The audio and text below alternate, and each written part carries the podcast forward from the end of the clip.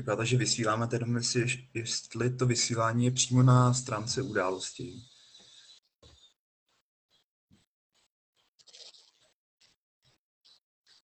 Mm-hmm.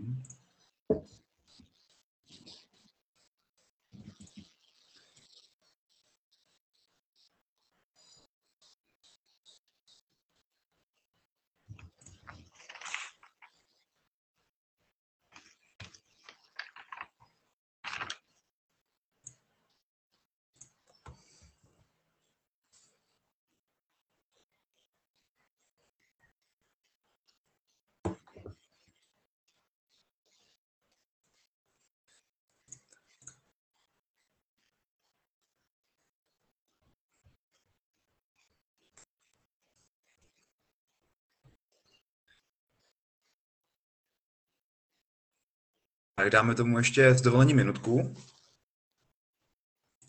Aha.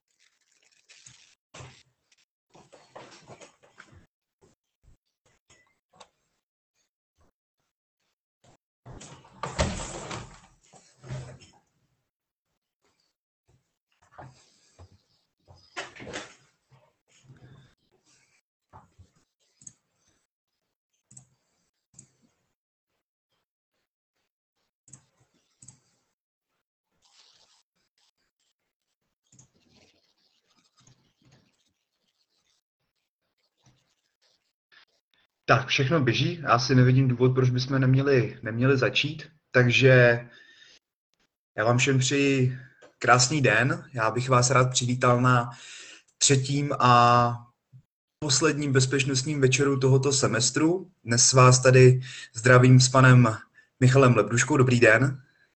Dobrý den. A my jsme si právě pro vás ve spolupráci s Asociací pro mezinárodní otázky, které bych chtěl tímto tímto způsobem poděkovat za skvělou spolupráci, která se během tohoto semestru postupně vyvíjela a myslím si, že i na příští semestr se můžete těšit na další skvělé přednášky plnoucí z této spolupráce. Zároveň bych rád chtěl poděkovat Fakultě sociálních studií, která nám vlastně poskytuje podporu v těchto nelehkých časech a ještě si něco řekneme rychle, než začneme k celé organizaci tohoto bezpečnostního večeru. Pan eh, Lebduška bude mít vlastně 60-minutový blok, kdy vlastně bude přednášet na eh, vytyčené téma. Vy můžete po celou dobu eh, vlastně do komentářové sekce vznášet vaše otázky, které já vlastně budu svým způsobem jakoby analyzovat a potom je vlastně v dalším bloku, který by měl začít někdy v půl osmé, budu vlastně mým prostřednictvím panu Lebduškovi pokládat, on na ně bude odpovídat. Tak pokud je to z mé strany je to všechno. Máte vy něco? Ne? Dobrý. Tak já si myslím, že teď můžu přidat, přidat slovo uh, Michalovi a Michale, můžete prosím začít. Dobrý den. Uh, ještě jednou teda děkuji uh, děkuji za pozvání. Uh, já teda jenom na začátek bych se, bych se ještě velmi stručně představil. Eh, jak už tady bylo řečeno, já působím v Asociaci pro mezinárodní otázky jako analytik. Eh, věnuju se tam dlouhodobě, eh, dlouhodobě regionu Ukrajiny, Polska a Běloruska. A právě, právě kvůli tomu jsem byl dnes pozvaný, abych, abych řekl něco, něco o ukrajinsko-ruském konfliktu a konkrétně, konkrétně tedy o Krymu, o nelegální anexi Krymu v roce 2014 a vůbec o všech těch různých souvislostech, které s tou anexí souvisí. Já bych to, co budu povídat, bych rozdělil zhruba na takových pět sekcí, tak abychom měli, tak abychom měli i nějaký, nějaký trošku základní přehled. Přehled, tak bych na začátku zmínil nějaké, nějaké také takové velmi obecné informace základní právě o Krymu. Potom, potom bych velmi stručně zmínil, zmínil historii Krymu.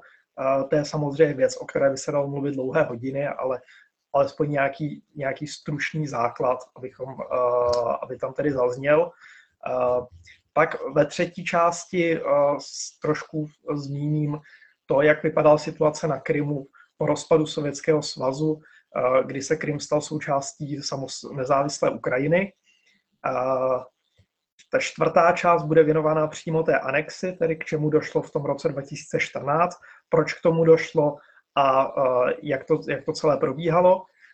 A nakonec, nakonec bych ještě stručně zmínil to, jaká je tedy situace na Krymu dnes po té anexi. Jak tam, jak tam, jak tam vůbec vypadá tedy ta situace. Tak, pokud bych měl tedy začít něčím skutečně velmi obecným, tak pokud se podíváme, podíváme na Krym čistě geograficky, tak to je poloostrov, poloostrov Černé moři, který je, který je napojený na Ukrajinu, propojený s Ukrajinou velmi úzkou ší, perekopskou ší, která je, která je široká jen pouhých několik kilometrů. takže je to skutečně, skutečně vlastně jakoby téměř, téměř ostrov má nějakých 27 tisíc e, čtverečních kilometrů, což je tak jako zhruba pro představu asi tak rozloha třech největších, e, třech největších českých krajů dohromady, či středočeského, jihočeského, plzeňského. Žije tam, žije tam v tuhle dobu nějakých 2 e, miliony 400 tisíc obyvatel a administrativně, administrativně je Krym rozdělený na dvě, na dvě jednotky. Je to teda ten samotný Krym s hlavním městem v Simferopolu, což je město ve vnitrozemí zhruba 300 tisícové, který je, který je podle, podle tedy ukrajinské legislativy oficiálně takzvanou autonomní republikou, která, která má a měla do té anexe vlastní parlament, vlastní ústavu a byla v rámci, teda i když Ukrajina je unitární stát, tak v rámci té toho unitárního státu měl Krym autonomii. Eh, z hlediska, z hlediska Ruska, eh, které to anektovalo potom, eh, je to zase jakoby administrativní součást. Je to administrativně jedna, jedna z ruských republik, podobně jako třeba Tatarstán nebo, nebo třeba Čečensko. To je tedy ta první administrativní jednotka a druhá, druhá je město Sevastopol, které, které tedy má zvláštní status Eh, mělo ho už eh, za Ukrajiny a je to v podstatě takové, takové vlastně dědictví Sovětského svazu, protože, protože eh, Sevastopol byl uzavřeným vojenským městem, který, který vlastně byl zpravovaný zvlášť z centra. A tohle to vlastně, vlastně vydrželo i, v, i po rozpadu Sovětského svazu. Tak. Pokud jde pokud se podíváme na fyzickou mapu Krymu, eh, tak vlastně, eh, vlastně kdybyste se podívali na tu mapu, tak uvidíte, že Krym není úplně jednolitý. Eh, je tam velký rozdíl především mezi jižním pobřežím a tím zázemím na severu. To jižní pobřeží, to je ta, to je ta slavná turistická oblast, velmi známá už v podstatě, v podstatě dá se říct, dá se říct už od dob carského Ruska, později, později v, především tedy za Sovětského svazu a, a, a i dnes do značné míry. A s tím, že, s tím, že vlastně tuhle tu jižní pobřežní část oddělují od zbytku Krymu poměrně vysoké hory. Tam nejvyšší hora má 1545 metrů nad, nad mořem, ono se to nezdá moc, ale ty hory vyrůstají, vyrůstají přímo od moře, takže jsou skutečně, skutečně velmi vysoké a oddělují, oddělují ty dvě části a na severu za těmi horami je vlastně taková stepní část, vlastně, vlastně jako placatá nížina, která navazuje, navazuje na tu velkou eurazijskou step, která, která je taky na jižní Ukrajině. A tohle to vlastně tady ta geografie taky předurčuje to, že, že vlastně z velké části eh, i historicky vlastně to jižní pobřeží a to severní zázemí za těmi horami vlastně byly součástí jiných státních celků po velkou část, část historie. Pokud jde ještě, ještě z těch úplně základních údajů, tak asi, asi to velmi důležité je taky demografie. Samozřejmě v souvislosti s tou anexí jsem mluvil o tom, že Krym je, Krym je vlastně de facto etnicky ruský. Tím to bylo také zdůvodňováno.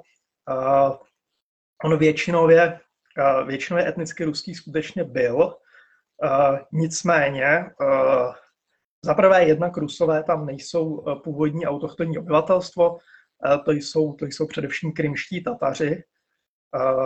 Jenom s těmi krymskými Tatary trochu pozor. To je to slovo krymští, to adjektivum, se jako je vhodnější psát s velkým písmenem. Oni se označují za samostatný národ. Třeba za Sovětského svazu se snažili trochu zmarginalizovat, slít z Tatary z Tatary z Ruska, ale oni se označují za samostatný národ, který je vlastně odlišný od těch, od těch ruských Tatarů. Tak tohle je taky docela důležité vědět. A, a, a pokud jde tedy, tedy o ta procenta, tak podle posledního ukrajinského sčítání lidu, to proběhlo v roce 2001, tam skutečně, skutečně na Krymu byla většina Rusů, Nicméně, nicméně ta většina byla pouhých zhruba 60%. Takže to nebylo zas, zas až tak, eh, nebyla zas až tak extrémní převaha s tím, že to poslední sčítání bylo v roce 2001. Eh, čili bylo eh, poměrně dávno, ještě dlouho před tím rokem 2014 a celkově od rozpadu Sovětského svazu tam byla tendence k tomu, k tomu, že právě ten podíl Rusů klesal na úkor především krymských Tatarů, kteří se vraceli z nuceného vysídlení především ve střední Asii. O tom si ještě něco řekneme za chvilku v té historické části. Takže, takže celkově vlastně platí to, že, že ačkoliv tam skutečně ta ruská většina byla, tak nebyla zdaleka tak jednoznačná a to takzvané referendum, které proběhlo v roce 2014, absolutně neodráží neodráží vlastně ta procenta, ten podíl toho obyvatelstva, které by mělo teoreticky, teoreticky hlasovat nějakým způsobem. Samozřejmě teď to jako zjednodušuju, k tomu se dostanu. Samozřejmě ani zdaleka ne všichni ti rusové byli pro připojení k Rusku. Nicméně prostě, prostě už jenom z těchto těch čísel je jasné, že prostě 95% obyvatel Krymu při nějaké, při nějaké více než 80% účasti, což jsou ta teoretická oficiální čísla, prostě nemohlo, nemohlo hlasovat pro to připojení k Rusku. Tak, já bych se teda pomalu přesunul dál, pokud se podíváme tedy velmi stručně na nějaké historické souvislosti, tak tak jak už jsem říkal, tam je poměrně, poměrně zásadní ten rozdíl mezi tím jižním pobřežím a tím zázemím za ním. To jižní pobřeží vlastně bylo už v podstatě, v podstatě od starověku kolonizované, kolonizované z moře, nejprve řeky, potom tam, potom tam působila Byzanc, byly tam i italské kolonie ve středověku, později, později tam později turecky, to patřilo k Turecku, k Osmanské říši, zatímco na severu, právě v té stepní oblasti, tak tam byly ty různé státy těch, těch různých kočovních národů, které se ustálily vlastně po mongolské invazi ve 13. století. Postupně se tam vyčlenila ta takzvaná Zlatá horda a z ní se v 15. století vyčlenil ten klíčový stát, kterým byl krymský chanát, právě stát krymských Tatarů. Eh, kteří tam měli vlastní stát eh, od poloviny 15. Eh, století až do konce 18. století, takže poměrně, poměrně dlouhou dobu, každopádně výrazně, věč, výrazně další dobu, než jak dlouho než jak dlouho tam byli v té oblasti, nebo jak dlouho jsou v té oblasti třeba Rusové. Uh, tak uh, pokud to vezmeme jenom opravdu, opravdu velmi stručně, Eh, tak naprosto klíčové datum eh, je rok 1774, eh, kdy byla ukončena rusko-turecká válka. Došlo k uzavření mírové dohody v Kuču Kajnarči a právě ten krymský chanát, který byl po většinu své existence bazalským státem Osmanské říše, se zbavil té závislosti na Turecku, což znamenalo, že Rusko mohlo přistoupit velmi brzy potom k anexi Krymu, ke první anexi, ke které došlo v roce 1783 a vlastně od roku 1783 až teprve je Krym součástí Ruska. Pro představu, jo, je to, je to v, v českých zemích, je to vláda Josefa II. Takže poměrně, dá se říct, poměrně pozdě. Právě s tou ruskou epizodou potom, především s 19. stoletím, jsou spojeny ty různé, ty různé mýty, které potom, které potom se v té, té ruské kolektivní paměti ke Krymu pojí, které z něho udělali určitý takový mýtus, ať už jsou to různé takové ty kulturní vazby, s Krymem je spojená, spojená třeba činnost, činnost mnoha slavných ruských spisovatelů, ať už je to Lev Tolstoj, Puškin, Čechov a další, ale nejenom oni.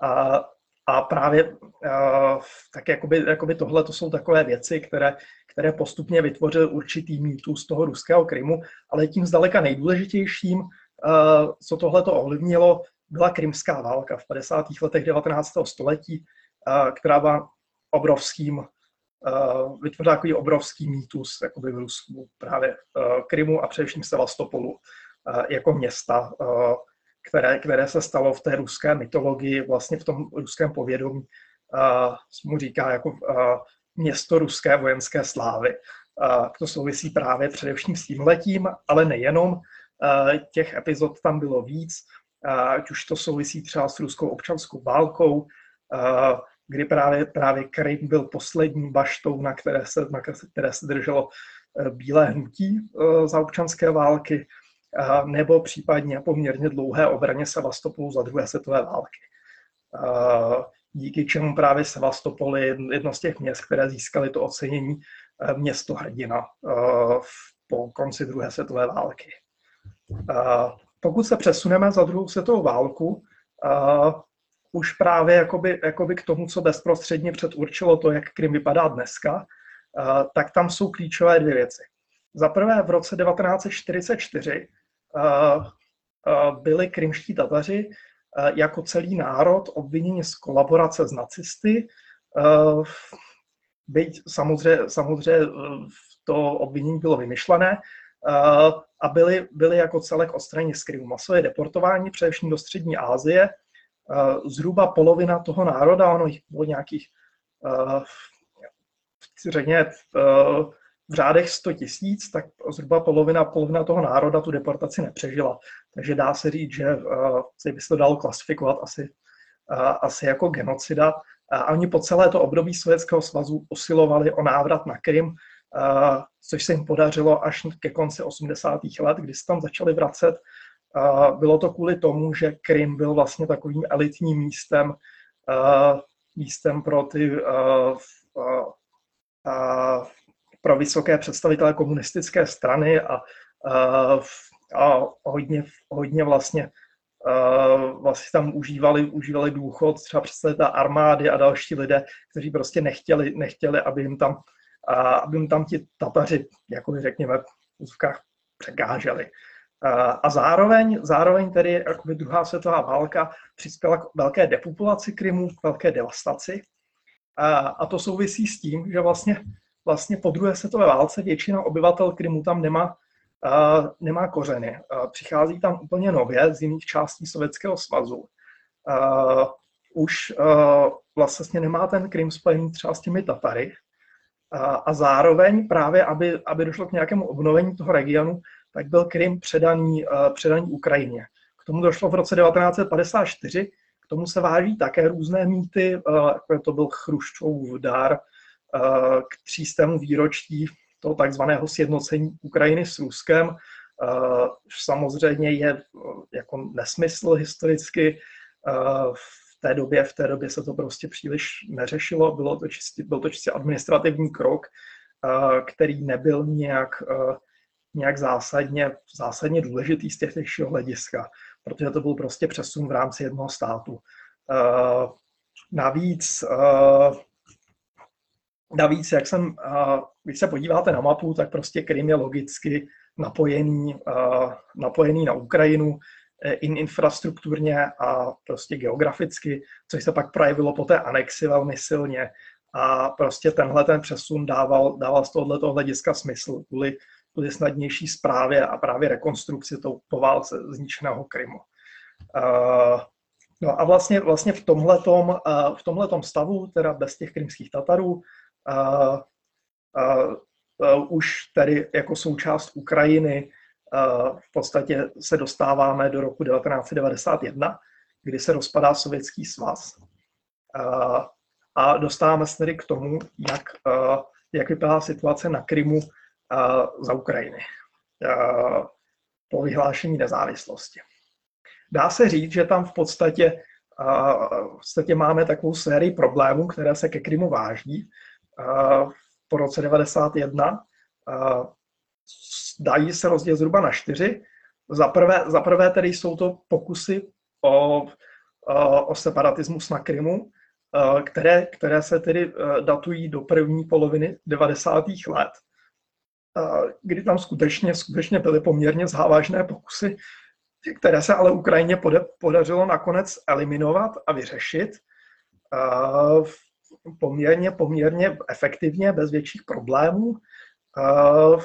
Za druhé, za druhé teda tím druhým problémem byly poměrně opakovaně vznášené ruské nároky na Krym, že jak jsem říkal, vzhledem k těm různým mýtům a prostě představ, spousta Rusů si prostě nedovedla do značné míry představit, že Krym není součástí Ruska Uh, stejně, tak, stejně tak to de facto platilo i pro Ukrajinu a pro jiné části bývalého Sovětského svazu.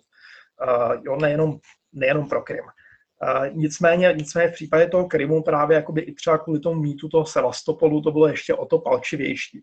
Uh, právě jako pro mnoho Rusů a proto, proto třeba uh, hodně často představitelé ruské důmy, uh, státní důmy jezdili na Krym a prostě přijímali různé různé deklarace právě o tom, že by, že by se Krym měl jakoby, vrátit k Rusku.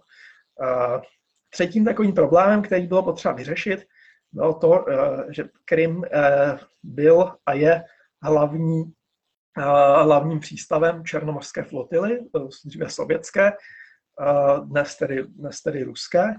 A, a po rozpadu Sovětského svazu musela být ta flotila rozdělena, čemuž nakonec došlo v roce 1997 a zároveň v té době došlo tedy k dohodě, k dohodě že kromě, kromě rozdělení té flotily byla, byla, byl Sevastopol pronajat, pronajat Rusům původně do roku 2017 a potom v roce 2010, když se dostal k moci, když byl zvolen prezident Viktor Janukovič na Ukrajině, tak byla, tak byla právě, tak byl tak byl ten pronájem prodloužen do roku 2047 výměnou za levnější dodávky plynu na Ukrajinu. Takzvanými charkovskými dohodami, kvůli čemu se strhla poměrně velká mela v ukrajinském parlamentu tehdy. No a tím takovým posledním problémem, který se váže ke Krymu po roce 1991, je návrat krymských Tatarů, kteří, jak jsem říkal, byli masově deportováni v roce 1944 od konce 80. let se mohli tedy vracet a s tím se vázal, k tomu se vázal hodně sociálních problémů třeba, protože, protože po té deportaci byly samozřejmě zabrány jejich majetky, takže, takže oni velmi často třeba obsazovali, obsazovali vlastně nelegálně nemovitosti nebo protože, protože v podstatě neměli, neměli kam jít nebo, nebo nemovitosti, které, které jim třeba dříve patřily. Zároveň, zároveň tam docházelo jakoby i k určitým drobným tenzím, ne, ne úplně velkým, ale, ale jako relativně občas se tam objevovaly nějaké takové tenze v souvislosti s tím, že Tataři jsou samozřejmě muslimové, zatímco to většinové obyvatelstvo tedy je pravoslavné a docházelo tam tedy i jakoby jakoby někdy částečně vlastně spíše jako k uměle vyvolávaným, ale jako určitým i sporům a i s tím obavám i z tohohle toho tak a zároveň, zároveň tedy ti Tataři měli jako i velké problémy s tím, že se jako vel, poměrně velmi marně domáhali svých práv. Uh, oni jsou velmi dobře zorganizovaným hnutím. Uh, to má právě se uh, pojí ještě právě s tou historií ze Sovětského svazu, uh, kdy to bylo velmi silné lidskoprávní hnutí. Uh, právě z těch krymských Tatarů se rekrutovalo poměrně dost uh, velmi známých sovětských dizidentů, kteří třeba i protestovali proti okupaci Československa v roce 1968 a oni se velmi dobře zorganizovali, byli velmi dobře schopni lobovat za své práva i po roce 1991, ale, ale Ukrajina k ním v tomhle směru nebyla příliš, příliš přízně nakloněna, byť, byť to paradoxně tedy vlastně bylo nejvíce pro, největší vlastně pro ukrajinsky naladěná část populace na Krymu. Ale, ale tedy, ale tedy jako, jako alespoň při nejmenším, když jsem ještě na Krymu byl před tou anexí, tak, tak ti Tataři mi tam říkají, že jako při nejmenším, že jako Ukrajina jim toho sice, sice moc nedala, ale při nejmenším jako na rozdíl, na rozdíl všech jiných zemí, států, které tam kdy předtím vládly, tak při nejmenším jako eh, vůči nim neuplatňovali žádné represe, tak jako to byl také jako poměrně zásadní kvalitativní rozdíl. Eh, pokud je ještě o ty pokusy o separatismus v první polovině 90. let, eh, tak, tak tam tak vlastně, vlastně ty neuspěly především kvůli tomu, že tehdy neměli podporu z Ruska. Já jsem říkal, že tam, že tam určitá podpora od lidí především ze státní dumy byla, nicméně za ty se nepostavil tehdejší ruský prezident Jelcin, uh, takže vlastně jakoby to hnutí nemělo, uh, nemělo kvůli tomu příliš velké šance na úspěch. Uh, už v lednu 1991 došlo na Krymu k referendu, tehdy bylo rozhodnuto o tom, že se, že se vlastně Krymu vrátil ten autonomní status, který po druhé světové válce ztratil. Po roce v, roce 19, v květnu 1991 potom krymský parlament vyhlásil, vyhlásil nezávislost, která ale proběhla bez referenda a, uh, ale zároveň trošku paradoxně, ono jakoby v té konečné fázi Sovětského svazu těchto těch různých hlasování a těch výsledků bylo takových jako, uh, uh, jako protichůdných poměrně dost, tak, tak vlastně 1. prosince 1991 zase naopak většina obyvatel Krymu, byť relativně těsná, ale přeci jen většina, hlasovala pro ukrajinskou nezávislost.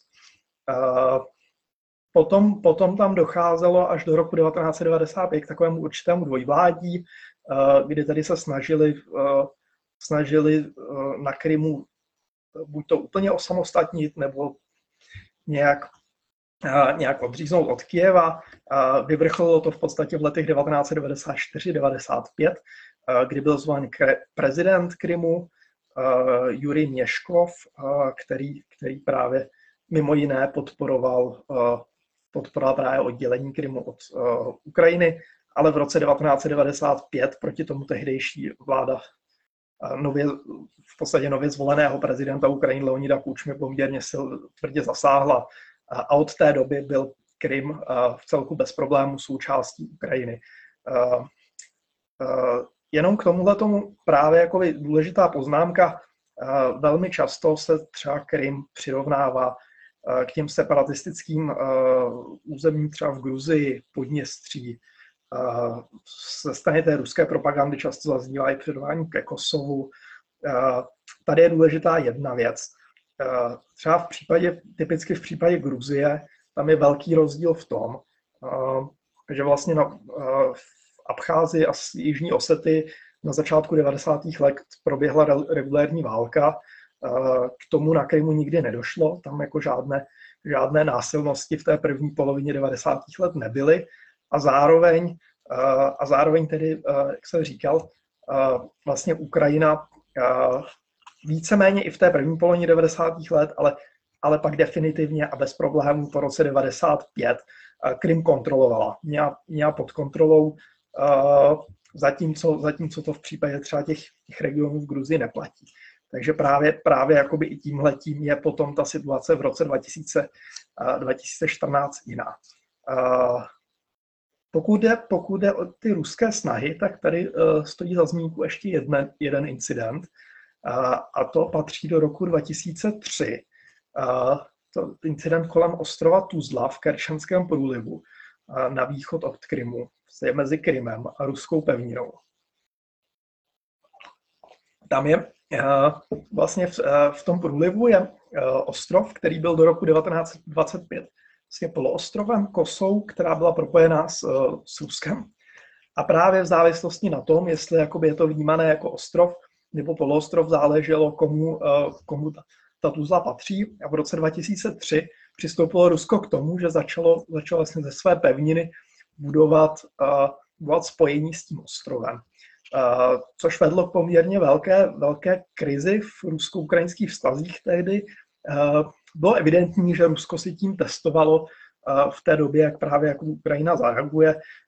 Nakonec, nakonec se stáhlo, nevedlo to, nevedlo to víceméně k ničemu, ale, ale byl to takový určitý signál toho, vlastně, jak Rusko může postupovat a k, čemu, k čemu může dojít. Uh, tak uh, já bych se přesunul tady teď asi k tomu, co se dělo v tom roce 2014, což si myslím, že pro vás bude asi nejzajímavější. Uh, uh, začne teda tím, co k tomu vedlo, uh, k té anexi Krymu. Uh, tak uh, předtím, uh, předtím, než k tomu došlo, uh, tak na Ukrajině probíhal takzvaný Euromajdan, který se změnil postupně, uh, postupně v takzvanou revoluci důstojnosti. Uh, byly masové protesty na Ukrajině, které vypukly. Roznětkou těch protestů bylo nepodepsání asociační dohody, dohody mezi Ukrajinou a Evropskou uní. To byla dohoda, která se připravila dlouhé roky, někdy od roku 2008, takže to nebylo nějaká, nebyla nějaká věc, která by přišla z čista jasna.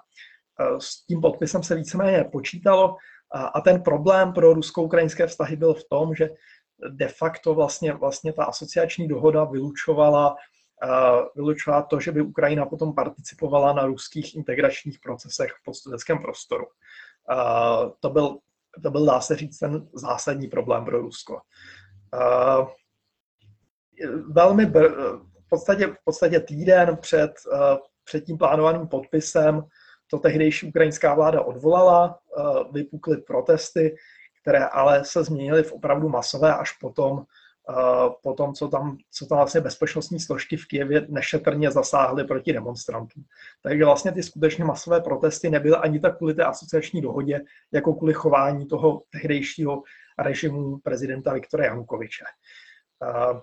Rusko využilo tuhle situaci eh, jako záminku. Na konci února došlo v Kijevě k násilnostem, během kterých zemřelo přes 100 lidí. Eh, a vlastně jasně v tu dobu, eh, v tu dobu Rusko rozpoutalo, rozpoutalo vlastně tu operaci z anexe Krymu, připojení Krymu k Rusku. Samozřejmě, samozřejmě určitým způsobem tam byla k tomu připravovaná půda už předtím. Eh, je jasné, že, že prostě museli existovat z vojenského hlediska nějaké, nějaké plány už dávno předtím, tak to je vlastně bez toho by to asi příliš, eh, příliš nešlo. Byla tam určitým způsobem připravovaná půda tím, že Krym byl součástí ruského informačního prostoru. To je poměrně jako zásadní, tím se tam šířila vlastně, vlastně třeba ruská propaganda, Eh, na Krymu, na Krymu v podstatě naprostá většina obyvatel konzumovala ruská média eh, a ne ukrajinská. Takže, eh, takže vlastně tohle to byl Tohle to byl poměrně, poměrně jako zásadní problém pro Ukrajinu, který Ukrajina dlouhodobě neřešila. A to právě jako by byla jedna z těch věcí, která, která k té situaci vedla. Samozřejmě, samozřejmě tam byla i určitá nespokojenost s předchozím stavem, vůbec se situací na Ukrajině, která samozřejmě, jak víme, není ekonomicky příliš, na tom není ekonomicky příliš dobře. Byla na tom, byla na tom samozřejmě hůře než Rusko, je dodnes, přinejmenším v těch absolutních číslech. A právě jako pro ty obyvatele Krymu vlastně určitým způsobem to připojení, to připojení k Rusku. V jejich představách to znamenalo, to znamenalo především vyšší důchody, vyšší platy a prostě lepší životní úroveň. Zároveň tam panovala nespokojenost s tím, s tím, co tam zaváděl ten paradoxně, jak se říká, pro ruský prezident Janukovič, protože on si tam nasazoval vlastní lidi, což předtím nebylo úplně, úplně zvykem, vytlačoval, vytlačoval ty místní elity, nasazoval tam takzvané, se jim tam říkalo na místě takzvaní Makedonci, podle měst Makijivka a Doněck v Donbasu, odkud právě, právě ty, ty lidi pocházeli především. Tak a pokud je o průběh té anexe, tak Rusové tvrdí, že začala, začala někdy 22. 23. února.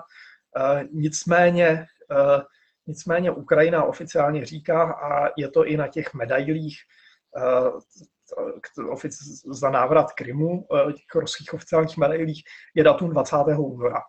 Uh, což, je, což je nesmírně důležité, protože to je doba, kdy ještě Viktor Janukovič seděl v Kijevě, uh, kdy ještě, kdy ještě neutekl, Uh, takže pokud, pokud by ta operace začala v téhle době, tak vlastně neplatí, neplatí ani ten argument, že to byla reakce na to svržení, svržení ukrajinského prezidenta. V podstatě v té první fázi se tam začaly objevovat, uh, uh, objevovat různé, různé menší proruské demonstrace, uh, začal, začalo docházet k blokádám některých míst, v Sevastopolu byl třeba zvolen takzvaný lidový starosta. Nicméně, nicméně ještě 26. února došlo k vůbec největší demonstraci v té době na Krymu. A to je, to je také jako velmi zajímavé, že ta demonstrace byla pro ukrajinská a ne pro ruská. A účastnili se jí pochopitelně především krymští Tataři. Došlo, došlo k ní u krymského parlamentu, kde tady došlo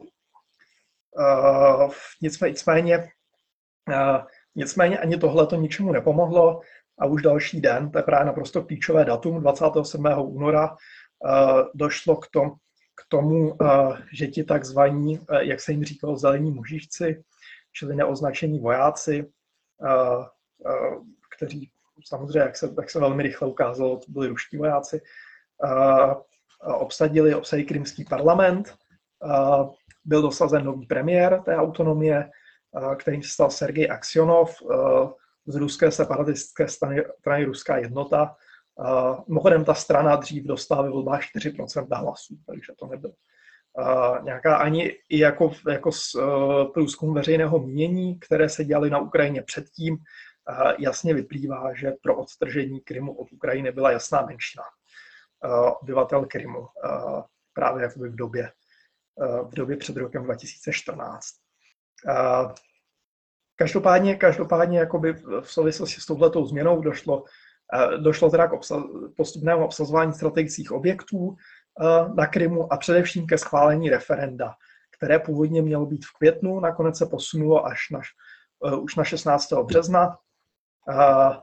To referendum bylo pochopitelně nelegální a neodpovídalo ani jakýmkoliv demokratickým standardům, což je což je nesmírně, nesmírně důležité také si jako vlastně uvědomit, že to nebylo ve skutečnosti žádné referendum.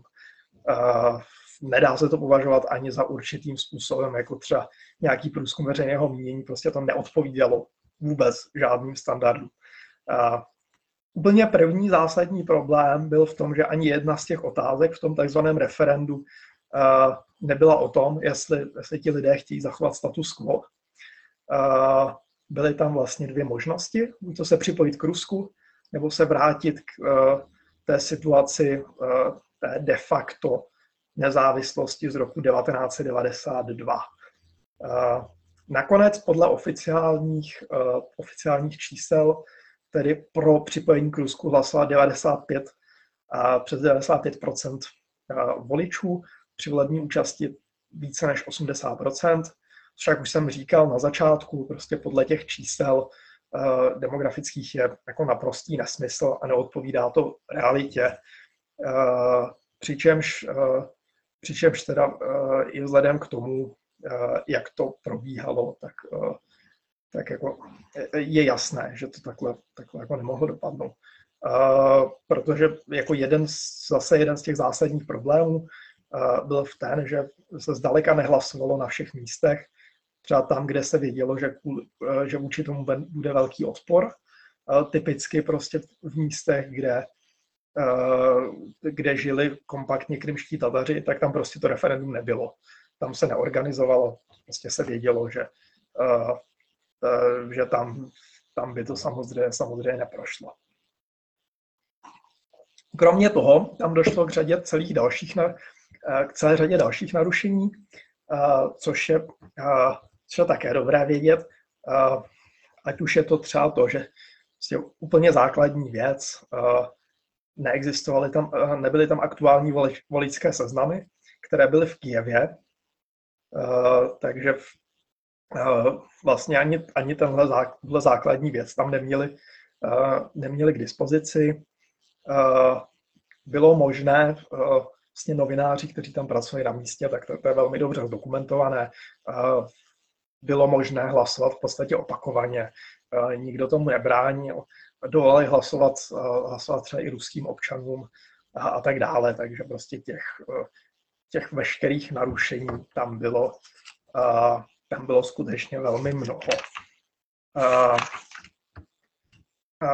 Pokud jde Eh, pokud jde tedy o to, co to znamená z mezinárodního hlediska, ta anexe, tak tam je, eh, tam je důležité se zase uvědomit, eh, uvědomit to, že je to vlastně první anexe, anexe jakéhokoliv území druhým státem v Evropě po, roce druhé, po druhé světové válce.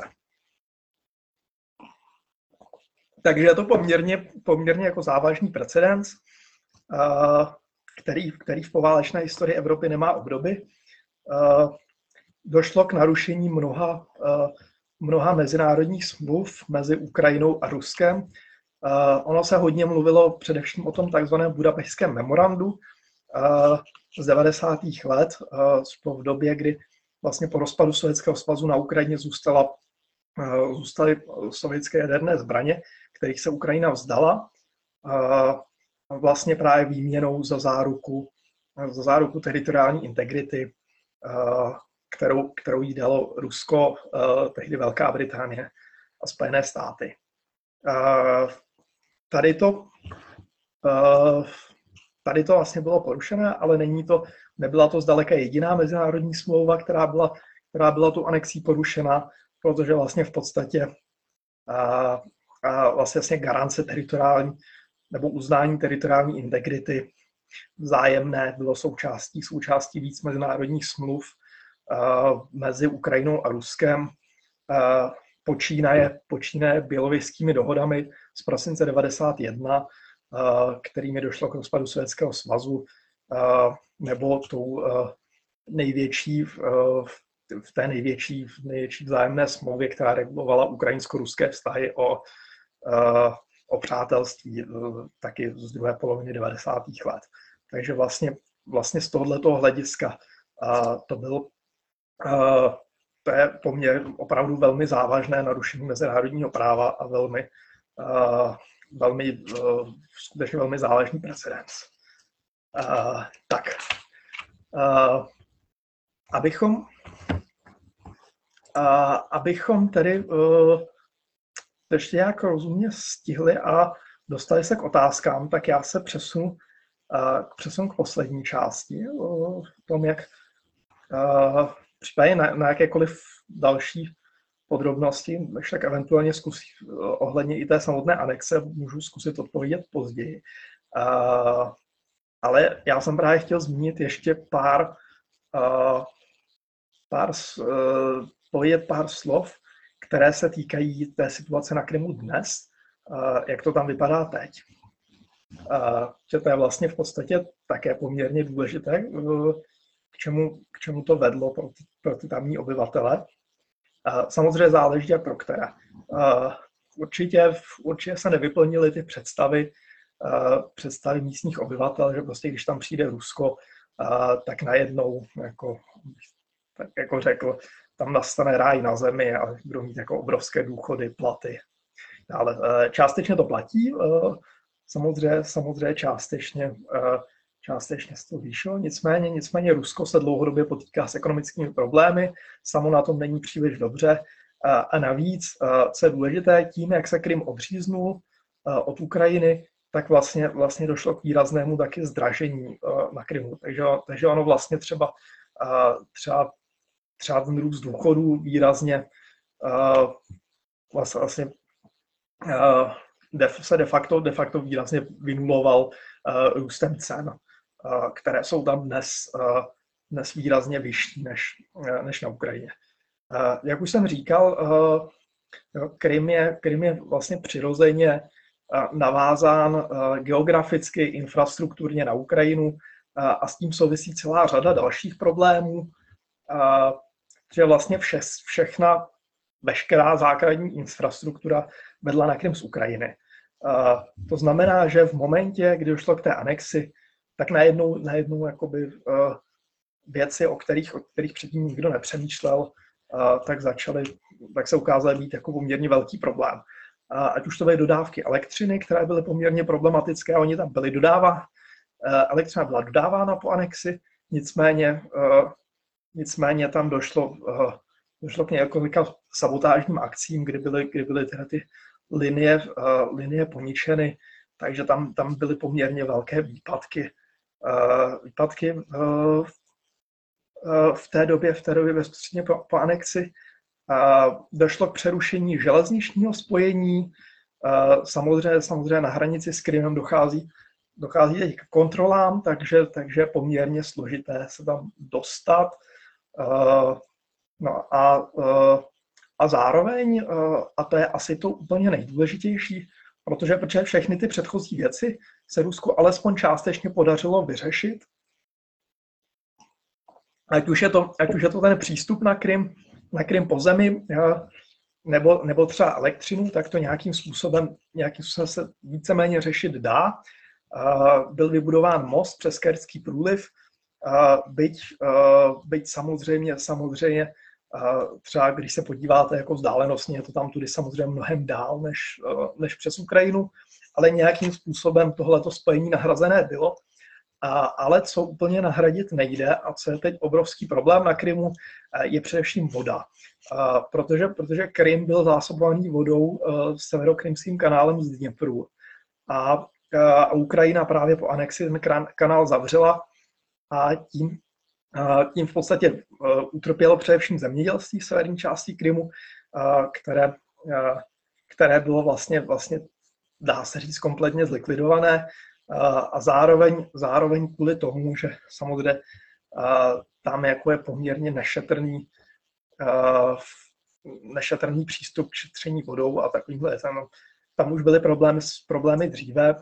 Já si taky pamatuju ze svých pobytů právě na Krymu, že, že tam byly prostě uh, se dodávaly, dodávala voda, voda už v té době před anexí na příděl. Uh, tak teď je to právě jako ještě o to větší problém v mnoha městech, v mnoha městech jako různě podle situace, třeba se prostě vypíná voda nebo zapínají se dodávky vody třeba jenom na několik hodin denně. Všechny, v podstatě všechny nádrže jsou, které, které, kterým jsem zásobovala voda do měst, jsou prakticky prázdné. A tohle je obrovský problém, který je de facto, dá se říct, neřešitelný. Zároveň, zároveň tedy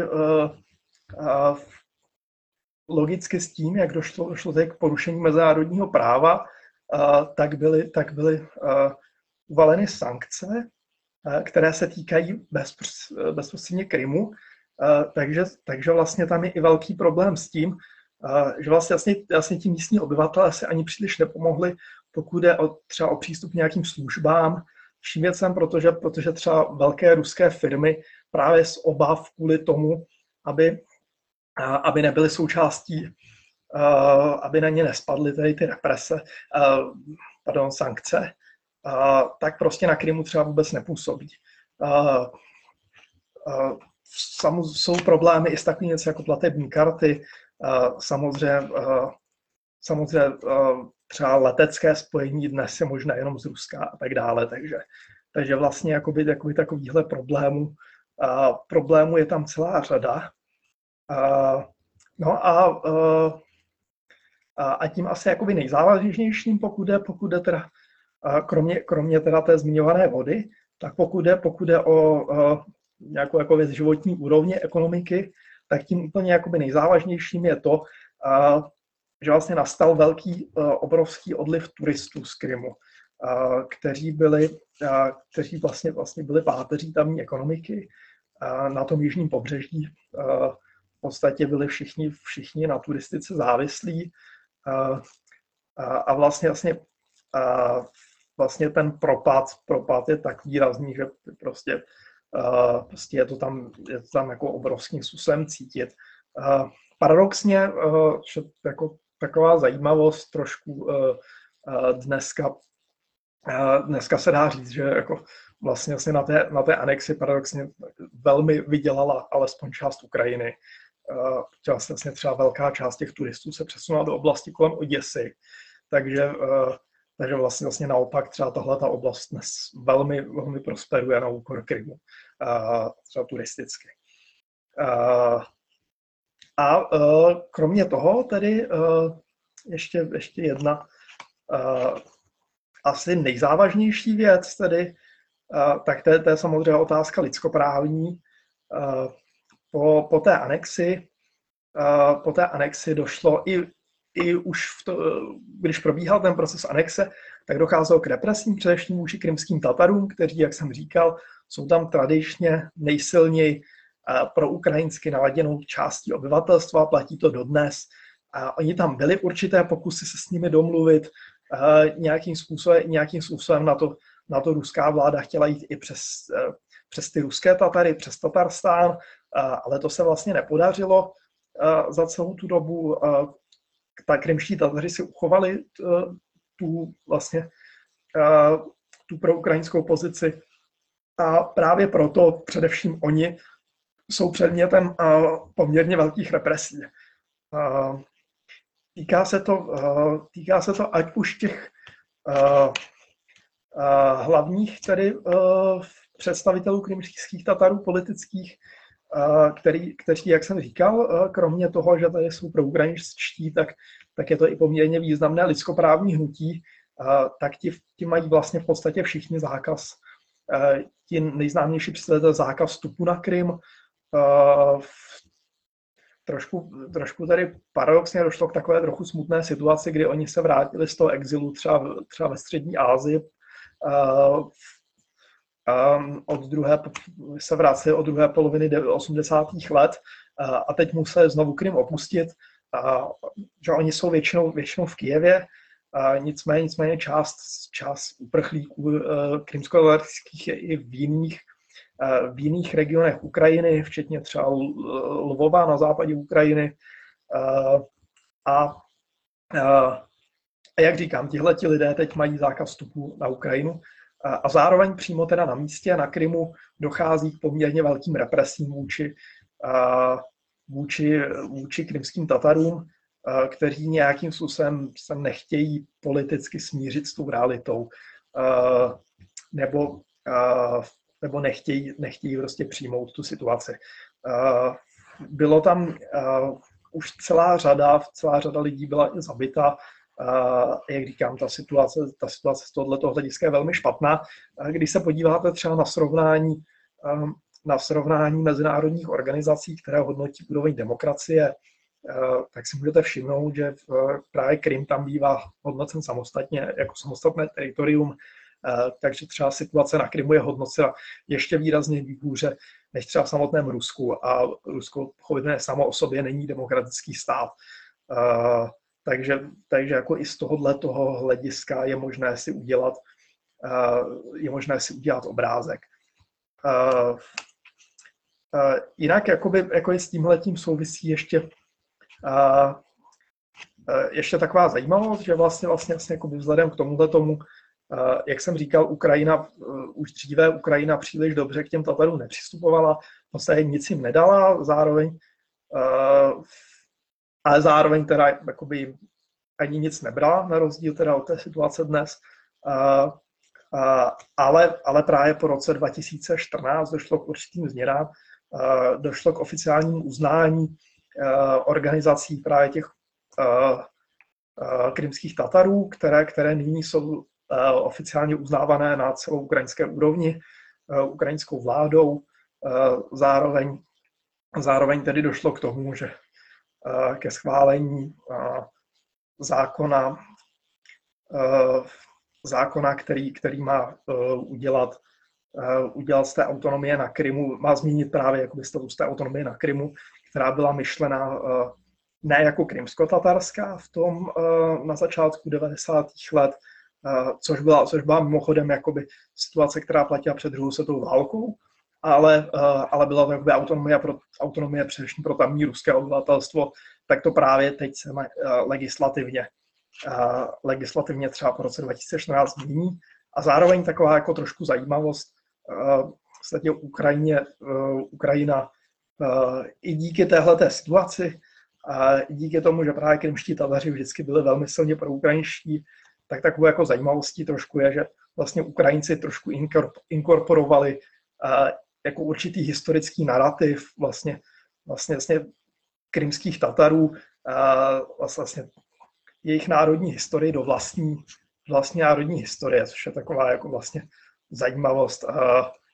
Třeba den výročí té deportace z roku 1944 se připomíná po celé Ukrajině dnes, dnes každý rok.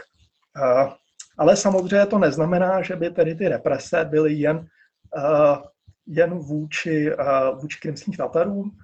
Pochopitelně ne. Týká se to, týká se to jiných obyvatel Krymu. Asi tím nejznámějším případem vůbec byl režisér Oleg Sencov, který, který strávil poměrně dlouhou dobu v vězení v Rusku. Nakonec, nakonec byl propuštěn na základě dohody.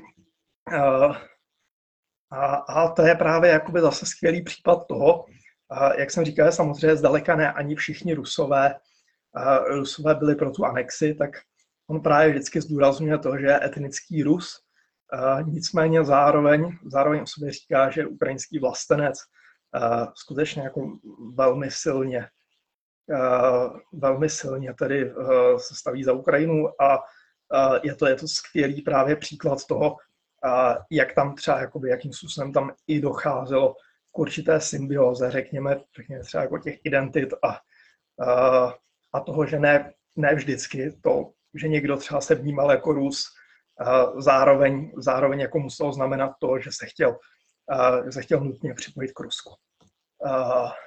Tak. Tak. Já asi na tomhle skončím. Já myslím, že, jsme tu hodinu tak zhruba vyčerpali. Super, tak můžeme teda plynule přejít do toho Q&A bloku. Nahromadilo se nám tady nepříliš, nepříliš otázek, nicméně já to když tak doplním uh, něčím z mého repertoáru. Uh, můžeme asi rovnou začít, pokud souhlasíte. Takže první otázka je od pana Tomáše Skohoutila. Jak vidíte pozici Doněcké lidové republiky v Ruské federaci v souladu s vlivem a samozřejmě mezinárodním právem? Děkuji.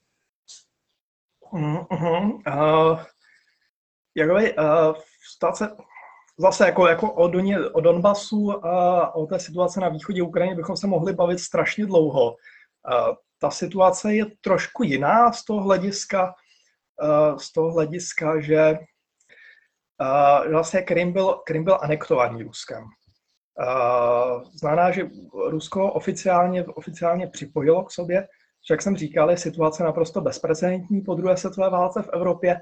Na té východní Ukrajině k tomu nedošlo. A byť, byť samozřejmě jakoby ty nepokoje a to hnutí tam, e, tam vzniklo za přispění Ruska, bez něho, bez něho by k tomu nedošlo, e, tak vlastně, e, tak vlastně, tam, to, tam zůstává, zůstává, zůstává jakoby v určitém, určitém váku. Platí, platí samozřejmě z hlediska mezinárodního práva to tež, co pro Krym. Uh, oficiálně mezinárodně je to uznávané, uh, uznávané jako součást Ukrajiny. Uh, na, tom se, na tom se nic nemění a měnit nebude. no, samozřejmě jiná otázka samozřejmě jako, jako řešení toho konfliktu, které je, které jako na velmi dlouho záleží především samozřejmě na vůli Ruska, ale o tomhle bychom se mohli, mohli bavit jako skutečně dlouho a, a to je asi, to je asi jako to základní, prostě, prostě mezinárodně uznávané, je to jako součást Ukrajiny a no, jako, uh, přičemž možná ještě jako by stálo za zmínku, že prostě vlastně Ukrajina, obě dvě, obě dvě ty oblasti, jak Krym, tak, teda, tak teda Donbass uh, uznává za takzvaně do, dočasně okupovaná území a uh, a vlast, vlastně nějakým způsobem, nějakým způsobem jako počítá čistě teoreticky jako s inkorporací těch území zpátky, uh, což je samozřejmě jako je otázka, nakolik je to reálné, při nejmenším jako v nějakém určitém výhledu teď, uh, ale oficiálně jakoby, jakoby, z tohohle hlediska je to, je to tedy takto. Tak já moc děkuji. Uh, pan Zdeněk Veselý se ptá, Jaký se dá očekávat vývoj situace v nejbližších letech a jaký to může mít dopad například na nás, ať už jako samostatný stát, členský stát Evropské unie či, člen, či, či členský stát NATO, pardon. Dá se očekávat eskalace či spíše deeskalace? Samozřejmě chápu, že se budeme bavit i na úrovni odhadů a kvalifikovaných odhadů. Hmm, uh, no, to samozřejmě, ano, to, to jako budou, budou určitě budou spíše dohady. Uh, Nicméně jakoby zatím, zatím teda jakoby ta situace vypadá tak, že uh, se nějakým způsobem udržuje ten status quo z roku 2014. Uh, došlo k tomu, uh, pokud jde o Krym, tak tam to bylo víceméně vyřešené, vyřešené už, uh, už na tom jaře 2014, jak jsem o tom mluvil. Uh, od té doby se tam ta situace víceméně nemění a uh, a jakoby, jakoby dokud, dokud třeba jako Rusko neuzná, že jako mu stojí za to se o tam tu stáhnout, což jako si v tenhle moment nedovedu představit, přinejmenším jako v momentě, dokud, dokud je v Rusku ten režim, jaký je, tak jako, jako asi těžko, těžko si představíme nějakou změnu. To též platí v podstatě pro Donbass, který, který víceméně, víceméně s různými epizodami od od začátku roku 2015 je více jako v podstatě stabilní.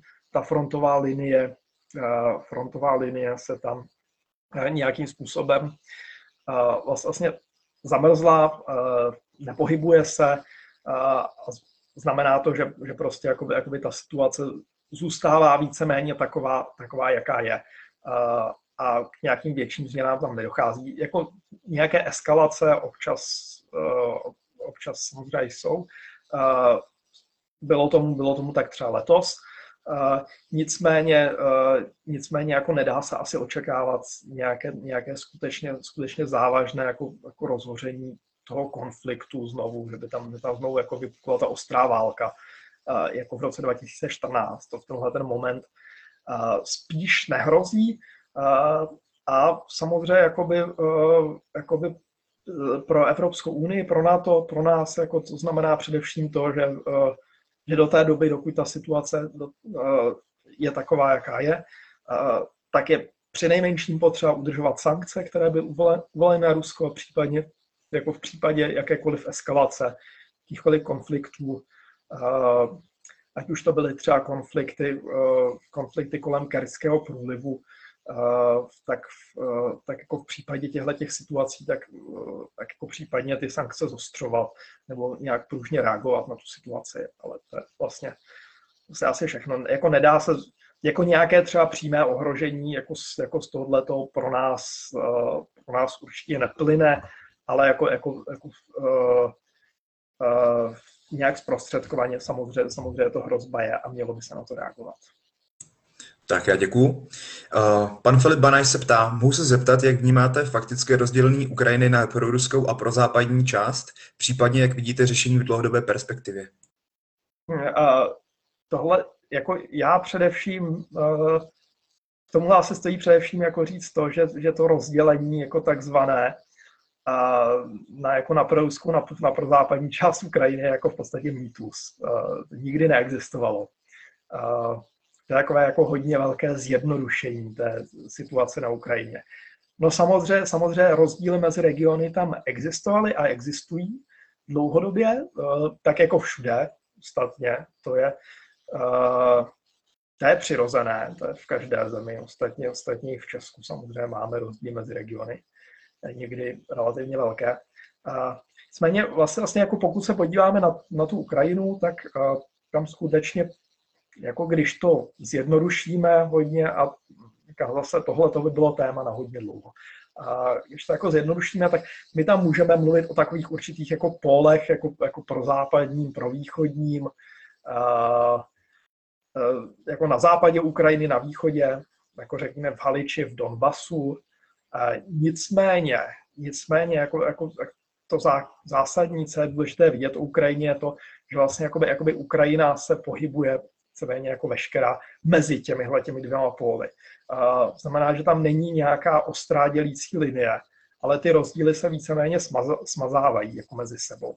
Uh, a ani jako nějaké vnější znaky, uh, znaky vůbec jako nic nepředurčují na Ukrajině. Uh, jo, třeba, třeba takové věci jako prostě používání jazyka. Jazyka vůbec nic neznamená. Jako na Ukrajině můžete, můžete být prostě ukrajinský nacionalista, jako, eh, jako ukrajinský eh, prostě velký vlastenec a bojovat za Ukrajinu a v podstatě nemluvit, nemluvit ukrajinsky. To je úplně normální eh, na Ukrajině. A jak říkám, prostě vlastně tohleto rozdělení, tohleto rozdělení je umělé. Ono bylo přiživované na politické úrovni, samozřejmě jako určitým politickým bojem, politickými kampaněmi, bylo prohlubované, snažila se z toho těžit třeba ruská propaganda z těchto těch přirozených rozdílů, ale jakoby říká, nějaká jako dělící linie tam jako taková jako skutečná nikdy, nikdy nebyla.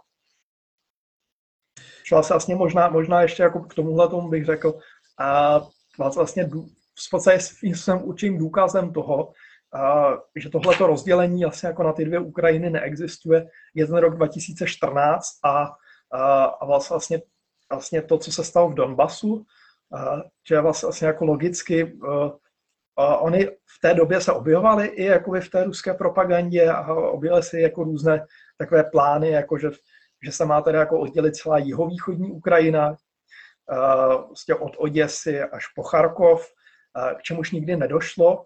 Právě jako by vlastně třeba to, že, a to, že vlastně, vlastně ta válka se, se omezila jenom na část Donbasu a i tam, e, tam k tomu došlo pouze, pouze za výrazného ruského přispění, tak vlastně jako je skvělým důkazem toho, že to rozdělení vlastně jako nikdy pořádně nefungovalo a že je to takový vlastně jako mýtus.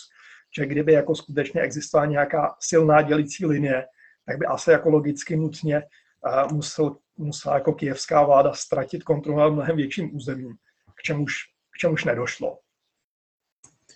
Tak, já si to dovolím uzavřít mou otázkou. Já bych se vás chtěl zeptat, jak vnímáte vznik, eh, dejme tomu, paramilitárních eh, dobrovolnických jednotek pod hlavičkou Ukrajinské národní gardy? Já tím konkrétně referuji k jednotce uh, Batalion Azov, nebo Azov Batalion, která, která vznikla vlastně v roce 2014 a jak vlastně vnímáte to vlastně to působení, působení této jednotky nebo obdobných jednotek a vlastně nějaký ten ideologický základ, na kterém tento, tyto jednotky operují? Protože eh, lze je logicky spojit eh, s příznici krajní pravice, nacionalistů, neonacistů, neofašistů a tak dále. A pokud bych ještě teda tu moji otázku mohl nějakým způsobem jakoby doplnit,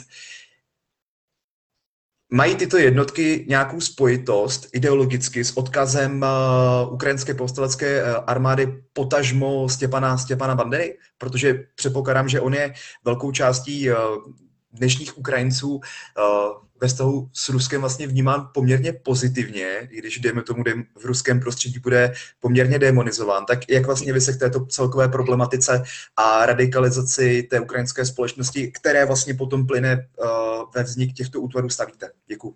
Uh-huh. Uh, jo, dobře. To je, to je v podstatě několik otázek. Jako, Může, můžeme, ale... můžeme je rozdělit. Já se, já se zkusím, já na to zkusím nějakým způsobem odpovědět. Já začnu asi od konce. Uh, pokud je, pokud je o toho Stepana Banderu, tak to je, to je jako symbol, který nějakým způsobem vytvořil, vytvořila sovětská propaganda, uh, vlastně jako, jako démon, který jako, uh, jako mohl za všechno. trošku jako ten pojem jako fašisté prostě v Sovětském svazu a v Rusku. Prostě kdokoliv, kdokoliv nepohodlný, kdokoliv se mi protiví nebo nějakým způsobem je jako proti mně, tak ho označím jako za fašistu, za banderovce a, a tím pádem ho diskredituji. Uh, uh, tady ten, uh, vlastně za, prvé teda, jako co je důležité říct, tak jako, jako zdaleka ne všichni Ukrajinci se staví k téhle postavě pozitivně. Naopak, jako není jich zase až tolik. Podle průzkumů z posledních let byla asi jako třetina Ukrajinců jenom ho vnímala pozitivně. Dokonce ještě ono, se, se to se samozřejmě mění, protože že se to jako mění generačně, ale ještě jako nedávno podle jednoho z průzkumů třeba jako, jako větší podporu, více pozitivně byl vnímán třeba Brežněv než, než právě jako Bandera na Ukrajině. Zároveň, co je jako důležité si uvědomit, to, že jakoby někdo ho vnímá třeba jako hrdinu, nebo no, tak to jako vůbec ne, nemusí mít žádnou souvislost s, uh, s extremismem, s krajní pravicí, s ukrajinským nacionalismem. Uh, jo, tohle, tohle je jako, jako v podstatě velmi složitá problematika a, prostě, uh, a vůbec jako, jako prostě podpora, podpora třeba jakoby, jo, pozitivní vnímání těchto těch postav a tohleto to je v podstatě čistě jako západu ukrajinská věc, týkající se především Haliče, části Volině, ale jako na většině Ukrajiny to neplatí. Tak, co se týče působení těch, těch jednotek na Donbasu, tak, tak vlastně, vlastně jakoby prapor Azov, dneska je to pluk, teda už byl spolu se spoustou dalších jednotek, které v té době vznikly poměrně živelně. A, tak to je vlastně jako dobrovolnické jednotky, které vznikly z dobrovolníků, kteří prostě, prostě chtěli bránit Ukrajinu v momentě, kdy, a, kdy byla armáda v naprosto tragickém stavu, v podstatě nebojeschopná a jako, jako de, facto, de facto nahrazovali regulérní, uh, regulérní ukrajinskou armádu. Uh, postupně, postupně byly začleněny do oficiálních struktur ve své většině Uh, buď, to, buď to teda přímo do armády nebo, nebo do té národní gardy. Uh, s tím, že uh, s tím, že, s tím, že tedy jako skutečně, skutečně z tohoto hlediska odvedli, odvedli spoustu jako velmi pozitivní práce jako v té první fázi války. Války, kdy v podstatě, dá se říct, tyhle ty jednotky, které, které jako, jako zachránili, zachránili jako Ukrajinu před dalším postupem jako Eh, toho hnutí. Eh, zároveň, zároveň teda jako co je dobré si uvědomit, tak oni jako třeba, třeba ačkoliv využívají třeba nějakou symboliku jako, jako i radikální a tak, tak, a, a, tak vlastně jako de facto, de facto velmi často se jednalo o takové jako soukromé armády ukrajinských oligarchů, a, jo, kde, ta, kde ta ideologie byla trošku jako podružná a, a vlastně, vlastně byl to jako tenhle ten nástroj, plus zároveň teda které jako, jako byly tam případy a ten Azov je typický příklad. Uh, jiným příkladem je třeba ten známý pravý sektor, uh, kde tam skutečně nějaké radikální uh, jádro bylo tvořené, někdy i extremisty. Nicméně na to se prostě potom nabalili další lidé, o kterých už je daleko jako složitější mluvit jako o extremistech, protože prostě ti tam, ti tam skutečně jako šli spíše z nějakých jako, jako ideálů, a vlastně kvůli tomu, že chtěli jako skutečně bránit Ukrajinu bez, a, a bez nějakých jako takovýchhle podtextů. A samozřejmě neznamená, že tam jako extremisté nějací nebo jako radikálové nebyli, a nicméně, nicméně jako, jako byla to spíše menšina. Uh, jako určitě tam také docházelo, docházelo jako k s ním porušování váleč, jako dal by se říct válečným zločinům. To je samozřejmě zdokumentované, ví se o tom, nicméně zase, jako říkám, určitě, určitě jako nemá smysl, uh, nemá smysl takhle všeobecně uh, a jako nedocházelo tam k takovým jako třeba excesům v takové míře jako na druhé straně té fronty. To je, to je také jako důležité zmínit. Uh, takže jako na jednu stranu ano, uh, jako určití extremisté a radikálové tam jsou, ale ale zase jako nesmíme to vnímat tak, jako že jsou to celá jako uskupení prostě plná nějakých neonacistů, to jako určitě ne. No, tak jsem to ani prezentovat původně nechtěl, nicméně zajímá mě váš názor, protože já jsem v této oblasti tak jakoby nezaujatý. tak doufám, že to tak jakoby nevyznělo. Uh, žádné další otázky nejsou, já žádné další otázky taky nemám. Tím pádem bych to formálně ukončil a ještě než to úplně ukončíme, tak bych jenom chtěl nějakým způsobem jakoby zhodnotit uh, bezpečnostní večery za tento semestr. Proběhly teda tři, všechny ve spolupráci s Asociací pro mezinárodní otázky, uh, které bych chtěl prostřednictvím teda pana, pana Lebdušky poděkovat. A předpokládám, že v příštím semestru, který už doufám proběhne prezenčně, tak uh, Prezenčně právě proběhnou i další bezpečnostní večery, jak už jste zvyklí na Fakultě sociálních studií. O tom vás budeme samozřejmě během léta informovat. Já doufám, že tato plodná spolupráce i nadále přetrvá a třeba vám budeme moct v vozovkách poskytnout některé další řečníky z Asociace pro mezinárodní otázky pěkně naživo u nás na fakultě. Takže to je za mě všechno. Pane Lubdušku, máte ještě k tomu něco? Uh, já děkuji za pozvání a uh, taky doufám, že se třeba někdy uvidíme naživo. Uh, bude někdy příležitost třeba zopakovat v nějakém hodnějším formátu. Můžeme to třeba ještě tu problematiku, dejme tomu nějakým způsobem zúžit a přesně tak, jak říkáte, dohnout se na něčem dalším. Takže já vám všem děkuju a přeji vám hezký zbytek dne. Taky hezký zbytek dne.